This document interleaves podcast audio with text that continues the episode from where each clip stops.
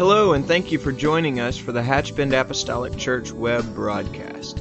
In our society today, some, and yes, sadly, maybe even most, question the value of preaching in their lives. But we still believe what Paul said in 1 Corinthians chapter 1. In essence, Paul preached that God has chosen the foolishness of preaching to save them that believe. And so that's why we still place such a high value on the preached word of God in agreement to the scripture. And so now I'd like to thank you again for joining us for a message from the pulpit of Hatchbend Apostolic Church.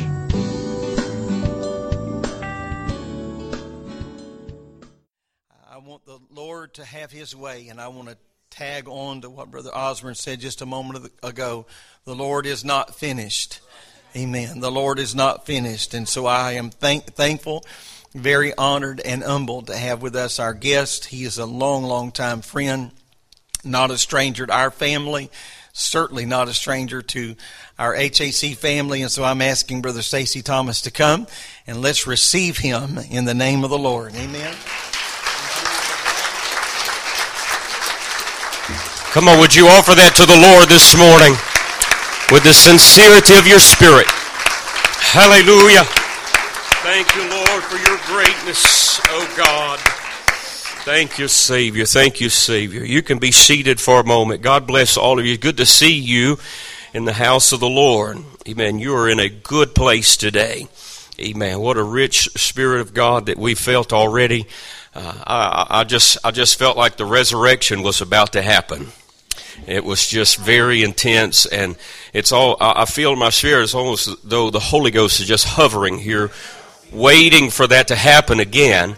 And so be mindful of that throughout this service. Amen. I am certainly deeply indebted to this church family and your pastor. I, I feel impressed to say something, and uh, the last probably half an hour or so has really been heavy on my heart. And I want to say, I won't give just a second or two, if you if you would uh, give me that. I I want to say how much I appreciate you as a church family, and in particular your pastor uh, and his family. About 11 years ago, uh, the Lord had given to us a vision for a city, and we went there. And uh, I, I, learned during that time that the will of God doesn't always take a man 40 years into his future. Um, sometimes it's just for that season of his life. And so, uh, about 11 months into that, uh, work there. We were baptizing people and winning people to God and Bible studies and praying them through. And people had come out of other denominations, other persuasions, and had, had, had begun to see truth and feel the excitement of being born of the Spirit of God, filled with the Holy Ghost. We were just excited about everything. And then the spirit of gossip moved in. A very powerful spirit of gossip moved into the church. Uh, really, really through a very unexpected source and uh, I, I, felt like I was adrift at sea. And, and no matter how much we tried to uh, right the ship from listing to one side or another and, and kind of corral things back in, it just began to have havoc among people's lives, and they believed things that weren't true. And uh, then, then, and I, I know, I know, I'm just, I'm spending a minute or two, but nonetheless, uh, there, there was a hundred people there, and and then in one fell swoop, we went to six people. It was a very attacking spirit on the church. We watched people begin to be wounded, people go through divorces, new converts that didn't understand, and uh, no matter how much we pleaded and begged, it just seemed like the enemy was taking hold. And over the next four years or so, we endeavored to bring all that back together, and then we felt like it was transitioning, and a man had uh, that that began to come into the life of the church and into my life in particular. I felt so strongly that that he was connecting, and and uh, the Holy Ghost just w- very seamlessly began to transition the pastoralship there. And so for a year or so, we, my wife and I, were kind of adrift, and we didn't know what to do. And I'd only preached a couple of times during that year. And uh, there were two men in my life that began to reach out to me. And one man very prophetically came to me in a service that uh, I just stood over to the side and been very beaten. I'm just being very transparent with you. Is that okay? And uh, he he told me this. He said the Holy Ghost said for me to tell you that you need to get your horn and fill it back up with oil because I got something for you to do. The second man in my life was your pastor, who invited me to a camp meeting here that we just enjoyed another annual meeting together with. It saved our life, it saved my ministry, and uh, we we weren't planning on divorcing, but we don't know where that trial would have taken us. So it very possibly could have saved our marriage. And uh, God began to put us back together. Your pastor opened a pulpit to me. I was asked a few months ago what was the number one thing you could do to uh, to help wounded preachers. I said you need to remind that preacher that he's still a preacher. And your pastor done that for me. I am forever indebted to Brother Boyd in my life. Thank God. Thank God there's men there that the Holy Ghost placed there very strategically. Uh, the Lord woke me up in the night and uh, began to move some things in my heart. And this, this really is not the compilation of what I'm going to preach today, but I just feel uh, just a sense of necessity to share this with you. It was the 73rd chapter of the Psalm, in the book of Psalms, and where David said that I was envious at the prosperity of the wicked. Now that might not be what would trip you up, but in David's time and life, that happened to be the stumbling block for him.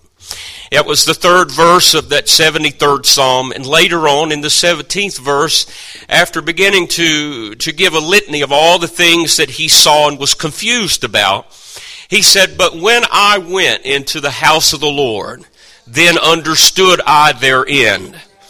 So as God brought him into this place, he began to grant understanding to him. And during the night, just laying there in the bed and staring at uh, mostly darkness, Uh, I, God began to put a few things in my mind before I drifted back to sleep. And, and instantly this morning, it came back to me so heavily that this is the place where we will come, you and I. This is the place, the house of the Lord, that you and I will come to gain our understanding. This is the classroom of life, right here. That God is not some proctor of the eighth grade science class standing over your shoulder helping you with the questions. He is the one that abides on the inside of you and that will unction you to do what you need to do in this life. This is the university of higher understanding. You have come to the place, the college of higher spiritual learning. You are where you need to be today. That when life confuses you and that situations confound you, don't stay away from this place. Don't stay away from this house. You are exactly where God wants you to be today. Hallelujah. This is where we will win our survival. This is where we will come through every trial, is in the house of the Lord. Amen. I want to encourage all of you to hang on to the house of God. Cherish it, love it, obey it, honor it, esteem it, reverence it, venerate it, hold it close to you. Because this is the place where you will get your survival in life. Right here. Amen. I'm glad to see all of you in God's house. Uh, there are faces and people that I've I've looked out and expected to see. I don't see. Maybe they're in other places of ministry. I don't know, but uh, I'd like to see them in this place today. You know them better than I do, and for whatever reason, hold them up in your prayer that God will bring them back to this house. Whether it's sickness, God grant them healing. Whether they're away in confusion, God grant them understanding to be in this place right here. Amen. Would you stand with me? I want to read to you a passage of Scripture from the book of Daniel, the very first chapter, chapter number one, the very first verse. Uh, just a passage of Scripture, then you can be seated. and uh, I, I'm not a long-winded preacher. You all know me by now, so uh, if you've come wanting that, I'm sorry to disappoint you. So I'm just I'm going to do the best I can in a short amount of time. In the book of Daniel, chapter 1, verse number 1, the Bible said, In the third year of the reign of Jehoiakim, king of Judah, came Nebuchadnezzar, king of Babylon, unto Jerusalem and besieged it. And the Lord gave Jehoiakim, king of Judah, into his hand, with part of the vessels of the house of God, which he carried into the land of Shinar to the house of his God he carried some things out of the house of God to the house of his God, a pagan idol place. The Bible said that he brought the vessels into the treasure of his God, little g, into the place of a, of a false God, which in fact the scripture said is no God at all. Could we pray today, today one more time before you seat and ask the Holy Ghost to give us guidance by His Word? Thank you, Lord, for this opportunity to be in your place, to stand in this pulpit, to do this sacred task of declaring your Word. I pray, Lord, that you would open our understanding and our hearts and let this Word be a guide to our feet. And we'll be careful to praise you for it in Jesus' name. Amen. And everyone said, Amen. You can be seated. God bless you very much. In this passage of Scripture here, I know a lot of times the Bible uh, begins to give uh, somewhat a summary of what happens, and then it tells us what happens.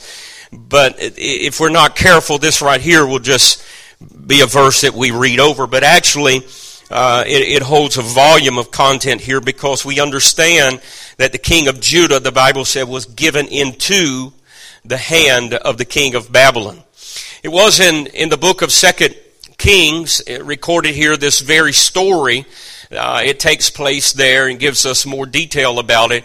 But it was in the fifth month, the seventh day of the month, in the nineteenth year of the king of Nebuchadnezzar, when he went to Jerusalem.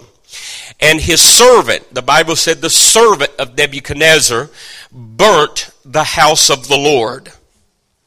They burnt the house of God. And Nebuchadnezzar took back the vessels that Solomon had made in the house of the Lord. Those sacred vessels that were used for the atoning of the sins of the children of Israel to make offering unto God, to offer incense unto the Lord. The altar, the uh, brazen altar, the laver, the candlestick, uh, the the snuffers, all of those vessels of instrument that was in the house of God, Nebuchadnezzar took them back and put them in the house of his God. So now Nebuchadnezzar is standing there, perhaps maybe even seated on the back of his horse, uh, watching the house of the Lord God of the children of Israel burned to ashes uh, and in his saddlebags, perhaps. Uh, I'm just, I'm just summarizing a little bit, maybe even uh, in my own estimation, guessing what it might be. But the vessels that were so holy were now there on in a bag on on the back of Nebuchadnezzar's horse, with the intentions of the king of Babylon taking them back to his uh, God's house and putting them there in verse number one, in this very same book, in chapter five of the book of Daniel, verse one, the Bible said Belshazzar the king. We have stepped into a new generation now. Belshazzar the king made a great feast to the thousand of his lords, and, and they drank wine before the thousands. And Belshazzar, whilst he tasted the wine, he commanded to bring the golden and silver vessels which his father Nebuchadnezzar had taken out of the temple which was in Jerusalem, that the king and his princes, his wives, his concubines might drink therein. And they brought the golden vessels that were taken out of the temple of the house of God, which was at Jerusalem. And the king and his princes, his wives, his concubines drank in them. They drank wine, praised the gods of gold and silver, brass, of iron, wood, and stone. So now we have stepped into a new generation that Belshazzar now is commanding to bring these vessels from the house of the Lord that at some point in the history of his daddy had brought back from the temple of God, this, the, the sanctuary of God, the house of God, that place that was representative and iconic of everything that had to do with the presence and glory of God. Now Nebuchadnezzar had burned, it had gone down in the history books, and now here in a brand new generation, Belshazzar remembers what daddy brought back to the house of their false gods. I'll, i want to use for, for subject today one word, and uh, you folks are very familiar with this one word, and that word is souvenirs. Souvenirs. We are living, you and I, right now, we are in the epicenter of souvenirs. We, we've stopped in, in our traveling, and uh, it just everywhere we got gas, went and got a drink.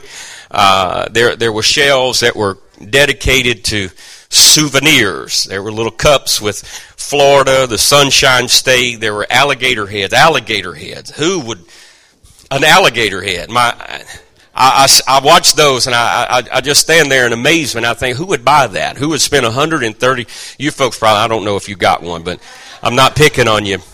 But, but I could see me, I could see, Brother Boyd, I could see me with an alligator head standing at the counter, and my wife would say, What you going to do with that? Where, where, are you planning to put that? that ain't going in my house. I, I'm wondering how guys sneak out of the convenience store and say, Look, honey, we're. Su- uh, souvenirs. I mean, mom, mom had my mom had souvenirs as a child. We grew up uh, uh, taking a, an overnight vacation an extended vacation was overnight and a Saturday was Friday night and, and driving home Sunday. And, and, and mom would always want to bring something back. She'd bring home a spoon from uh, the Ozarks or a little uh, teacup from Biloxi. Or we would always, we'd have something to bring back. And mom was kind of, she was kind of enamored by souvenirs. Everybody wants to take something home. And eventually you run out of room for those things. You, you take down all the encyclopedias and all the dictionaries and all those books that we wonder if anybody ever read coming up. Dad felt like we needed a set of encyclopedias, and so we had one. Those things, I believe, if we could find them now and open them, they would still kind of crack like a new book. And I don't know if we ever used, them, but we had to make room for souvenirs. Mom was always enamored by that. People, people love that stuff. People love that stuff. There's a market for that because everybody wants to take something back from where they were, where they visited. Matter of fact, the very definition, definition of souvenir is very simple. It's just something that is kept as a reminder of a place that one has visited. That's all it is. Not a big deal, is it? It doesn't have to cost thousands of dollars. It doesn't even have to cost $138 like an alligator head. It can just cost a dollar or two. But it's just a little something to remind us of somewhere that we have visited. Some place we have visited. Nebuchadnezzar felt like that if I'm going to go to Jerusalem and burn it down, and I, I am going to burn the house of, uh, of the God of Israel, then I want to bring something back from there. I don't want it all to go to ashes. Matter of fact, ironically enough, it just comes to mind. One of, one of the brothers here mentioned to me this morning about uh, his garage burning. Hold your hand up. There you go. Uh, and and his tools burning. And I, have had other friends tell me about uh, those horrific experiences of driving up to their house after having been away, and it and it burned down. And uh, the nightmarish event in that in that person, that family's life, that all of their memories, their clothes, nothing they had but their shoes they were wearing, clothes they had on. That's all they had. That's all they salvaged from that. Uh, here recently, the fires out west had just ravished the, the, the part of the western country, and people lost everything. They were barely able to get out with their own life, but they did. At some point, at some point, Nebuchadnezzar felt like it'd be a really neat thing that if I go to Jerusalem and overtake it, and uh, I'm going to burn down the city, and in the burning of it, I'm going to burn what was most sacred to the people of God. And in that burning, he felt also it was it would be a cool thing that if I if I could just bring something back from there. And so all of the vessels of gold and silver and all the things that the children of Israel had placed on such high esteem and now were in the saddlebags of Nebuchadnezzar's grand horse and taking them back to Babylon to put them in a place.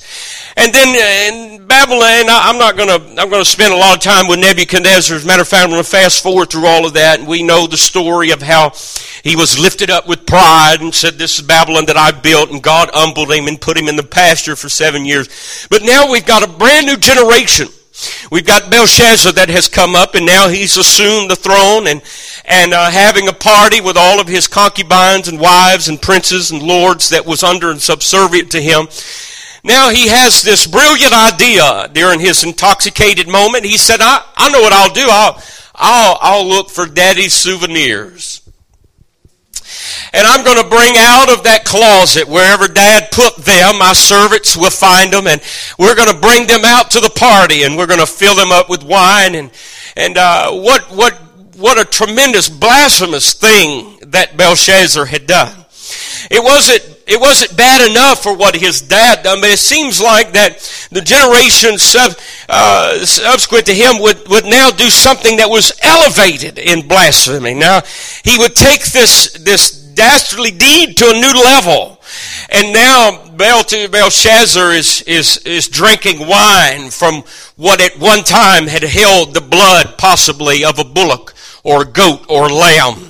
That at one point that the priest would hold that and would apply the blood in its appropriate places to make atonement not only for himself but for the sins of the people. But now it held wine, the fermented beverage of the grape, and now they would drink and become even more intoxicated with it and would do much despite and frustrate the grace of God. So now we find a generation now following after Nebuchadnezzar that has just exacerbated the whole problem of blasphemy, and God visits him just like he visited his dad. May I give to us a very clear warning this morning that if we have come to this house looking for nothing more than a reminder of a place that we visited on Christmas or Easter or Mother's Day, then we have grossly missed what God is wanting to do for our life for our marriage, for our children's sake. My God, we can't come here and expect just to take home a little something to remind us that we visited there We've been there before. I've heard this story play out more than once. I've heard pastors that don't even know each other tell me this story. They would be praying for someone at the hospital or perhaps see someone uptown and they would ask them, inviting them to church. They'd say, well, I already go to that church. The pastor wouldn't even know it. And it's not because there was 9,000 people in the congregation. It's just that they had been so long in their visit there that the pastor couldn't even recall that that individual had visited his congregation. Uh, I believe that the house of God should be a place that we come to more often than that that what we have felt around this altar this morning is something that we should hunger for and thirst for and be in God's house seeking after. It's not a hit and miss experience that we have with God. The prayer life is not something that we pick up just at the time of affliction or conflict in our spirit. That our prayer life and our com- commitment to God and our worship and our praise, it's not something that we do just at the time of blessing in our life. It's something that we do every day. And may I say the old adage on the mountaintop or in the valley, in the good times or the bad, I have determined to seek the face of the Lord. I don't just want to summon out of the closet of a generation of yesteryears uh, place of souvenirs and, and say, give me a little something that dad had or give me the same uh, casual relationship that mom had with the house of the Lord. No, sir. I want something that will help my house. I need something that would give mainstay to my spirit in the house of the Lord a steadfastness in my heart that God, you are first. And it is not merely, Pastor, a story that we have heard of yesteryear, but it is something very real to me that my children will not only hear about, but they will see that is lived out in the lives of mom and dad. A souvenir something that is brought back, a casual experience in the house of the Lord. A visit to Jerusalem. It is no wonder that the psalmist tells us that, that if you will pray for the peace of Jerusalem, they that love her shall prosper. It is no coincidence that the psalmist would say that if I forget Jerusalem as my chief joy, let my right hand forget her cunning and let my tongue cleave to the roof of my mouth. that Jerusalem was the place that God said that I will visit with my children, that I will put my name there and my glory will be manifested there. And may I tell us this morning that God has birthed into this new Jerusalem by His Spirit a church that is innumerable and it's not merely confined to the geographical perimeters of a city somewhere, but now it is global. Now it is universal. Now it covers and spans the seven seas. It is something called the blood bought church of God. It is the redeemed of the Lord. It is a mass group of people that have not been satisfied with a souvenir of yesteryear's generation. It is an experience that is lived out every day of their life. If God blesses me financially, I praise Him. If He withholds from me and I have a season of want, I praise Him. I will serve Him for whatever life throws at me. I have chosen to be in His house and to take home more than a mere souvenir from the house of the Lord. Let me fast forward, if I may, for those that might be thinking that this is a concept that is only found in the Old Testament. It is also found in the book of Mark. In the 15th chapter of Mark's gospel, the Bible says, verse 21, they compel one Simon, a Cyrenian, who passed by and coming out of the country, the father of Alexander and Rufus, to bear his cross. They bring him unto a place, they bring Jesus unto a place called Golgotha, which is being interpreted the place of a skull. And they give him to drink wine mingled with myrrh, but he received it not. And when they had crucified him, they parted his garments, casting lots upon them what every man should take. There at Calvary, I, I, want this to be very real to us because now we're not just in Old Testament stuff, we're in New Testament stuff. And right there at Calvary, one gospel writer said there were four soldiers. And there in the shadow of Calvary's cross, they are now gambling for the very clothes that he wore having nothing in this life, yet possessing everything. They gambled for the clothes that your Messiah, that your Christ, that your Redeemer would wear when he was robed in humanity. The Bible tells us that the garment of Christ was woven from the top throughout. That it didn't have seams like this coat would have seams, but it was woven, stitched from the top throughout. You ladies who are, are interested in so understanding what that, that's talking about, it's something more or less not crocheted, but woven. It's of the same pattern.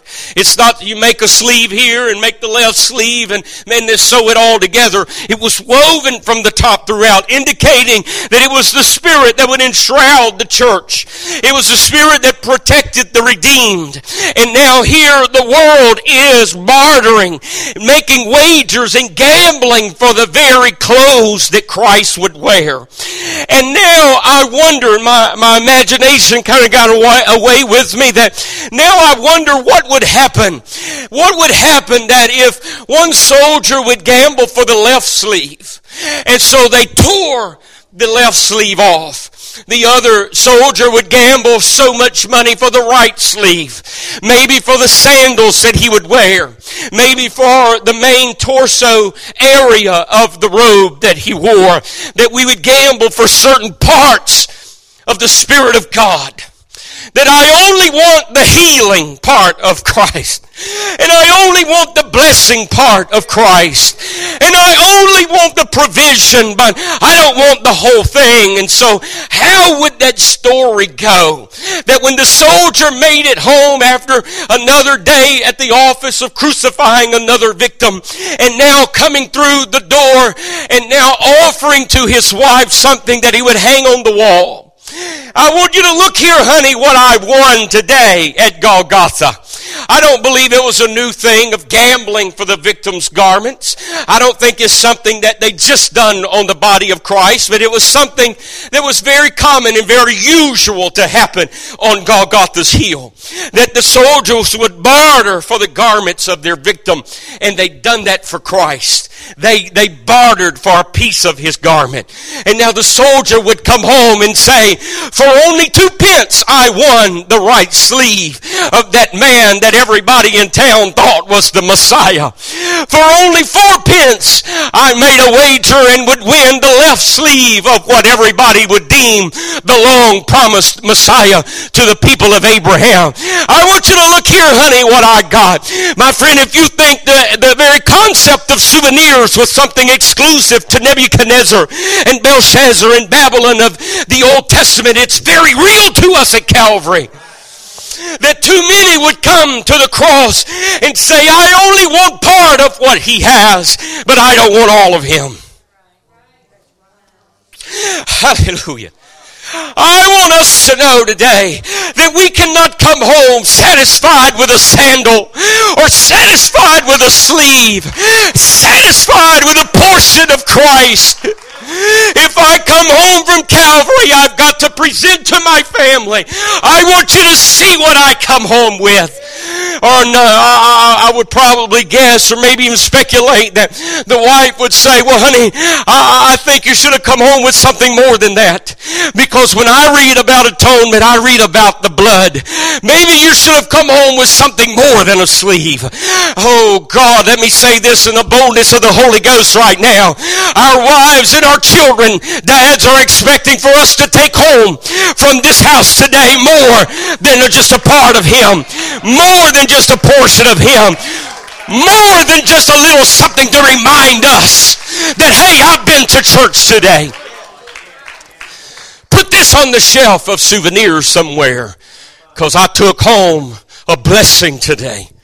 Aren't you satisfied, honey? I stood around the front and lifted my hands. But what about all of your heart? What about all of your spirit? What about the lifestyle you'll have tomorrow?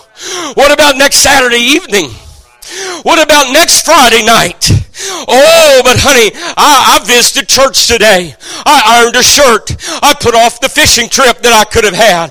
I put off the hunting trip I could have done. I put off another day on the golf course with my buds and I went to church with you, honey. If that be the case for us today, then we are only gambling on a piece of Christ and not everything that God wants us to have. I don't know your hobby, so I don't think I'm picking on you in particular. I don't know if you hunt and fish or detest it. I don't know if you like golf or hate golf. It doesn't really matter to me. It's irrelevant to me. But everybody likes to do something. I don't care if it's just stay home and do nothing. That's something.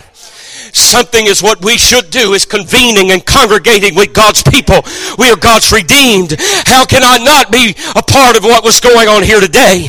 How can I not desire baptized with the Holy Ghost, the Spirit that was moving here this morning? Sing again the songs of Zion and let me worship my Redeemer. Usher me again into the presence of God. Take me back to the place where I felt his anointing again because that's all that matters to me. It's all that matters to me is being back in his house, is being back at his altar, to being back with his people, to feeling his spirit again and hearing that word again. It's all that matters to me. The gospel writer tells us, two gospel writers tell us about a man named Joseph of Arimathea. Joseph, the Bible said, and nothing in the Bible is accident, coincident, or incident. Everything there is on purpose. So when the Bible said that Joseph was of Arimathea and he was a rich man, both gospel writers say he was a rich man. A rich man. Now that doesn't sound like anything important. And, and, and very likely, I would be very comfortable saying all of us in here are very wealthy today. We're not suffering from starvation. You didn't sleep under a tree last night. You're here today. Most likely all of you drove here with probably air conditioning. My wife's grandpa would tell the story of how they would hitch a little wagon behind the tractor. And on the way to church, seven miles, they would pick up everybody that wanted to go. That's not an unusual story, even for here. During the winter, when it was cold and rainy, he would build some makeshift kind of thing, this makeshift canopy, if you will, out of some old tarp, just to protect them from the elements. They'd take water and in a fruit jar, the lid on it. They'd worship God in the sweat, probably under a brush arbor. I mean, those are stories, like just like you're telling. Those are stories that stick with me. That's where my wife came from. So when I say all of us are rich today, it's not because we got four or five million dollars in the bank necessarily, but we are rich today because of where we are. You're in God's house. And you're in God's presence. Joseph of Arimathea was a rich man by the definition of this world, as flawed as it is. He was a rich man by the definition of this world. Sitting somewhere right here this morning, early, just at the break of day, right? The Holy Ghost gave me this. That Joseph, although he was a wealthy man, the Bible said he came to Pilate and he begged for the body of Jesus. Would you please give me that body? He begged for the body of Christ. Wealthy people don't beg. They're not accustomed to begging for what they want. Brother Everett, I would have assumed that the rich man would have come to Pilate, a prestigious man in the community, with his back straight, his chest out, and his chin high, and would have said, Give me a price, and I'll pay for what I want. No, sir. Brother Boyd, he begged for the body of his Redeemer. Don't give me a souvenir. Give me Christ.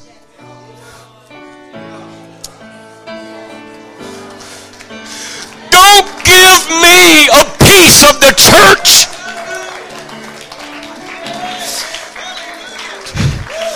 Don't give me a shower when I'm married if I don't want Christ. I'm not just going to call you when I get cancer. I need Him all the time. Otherwise, I have only asked for a souvenir. Just let me take something to remind me I've been there. Let me take an anointed cloth. Let me take the bulletin. Give me a little something from the pastor's office. And I'll be satisfied. No, sir. No, sir. I'm begging for his body. Pilate, I can buy all the souvenirs I want, but I'll beg you for him. This is a flawed definition of what Christianity is across our country today. That I'm satisfied with a piece of the church if I can just feel a little bit of His anointing every once in a while. It's enough. Because the propagator of their doctrine told me it was sufficient. But my spirit is screaming to me, there's still something else I need. Oh God. John said, and we know that whatsoever we ask, we shall receive of him because we keep his commandments and do those things which are pleasing unto him. The Bible has a plethora of examples on why I can't be satisfied with just a portion of Christ. But therein lies it in a nutshell. Because we keep his commandments and we do those things which are pleasing in his sight. Hallelujah. Come on, I want you to come up back up here with me. Come back up here with me. Pastor, I believe I've worshiped today with some Josephs who've come back to Calvary and said, while the soldiers are gambling for a piece of his garment, there's a wealthy man that could buy them out ten times over who is now begging for all of him.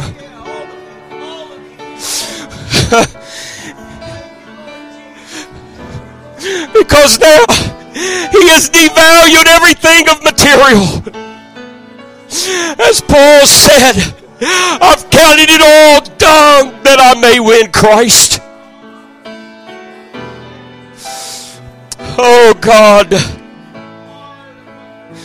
Oh God. Don't let me take home a souvenir today. My children need more than a souvenir. They need to come to Calvary for themselves. They need to come to Calvary for themselves. Hallelujah. But I want them to see the steps of their parents leading them to that place. Leading them to that place. Holy God. Holy God. Come on, saints, would you lift your hands? Come on, one more time, Joseph. Would you beg for him? I know it's free for the asking. But the Bible said a broken and contrite spirit God will not despise. God, I implore you. I plead with you. I'll beg if I need to beg, oh God, but I need all of you.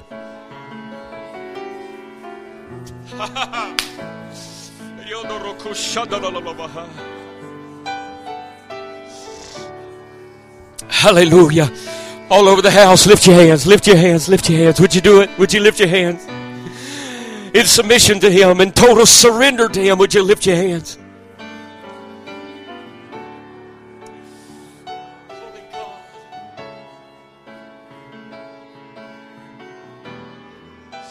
Holy God, I need you today, Lord.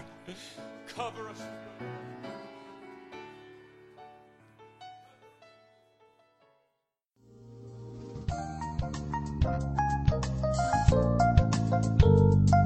This message has been brought to you today by the media ministry of Hatchbend Apostolic Church. We pray that it's ministered to you in some way, and we'd like to take this opportunity to invite you to join us in service here at Hatchbend Apostolic. Our Sunday services begin at 10 a.m. and our Wednesday night service at 7:30 p.m. For any more information or to speak with our ministry staff, please feel free to call our church office at 386 935 2806 or you can visit the contact link here on our website. Again, thank you for listening, and we pray God's richest blessings on you and your family.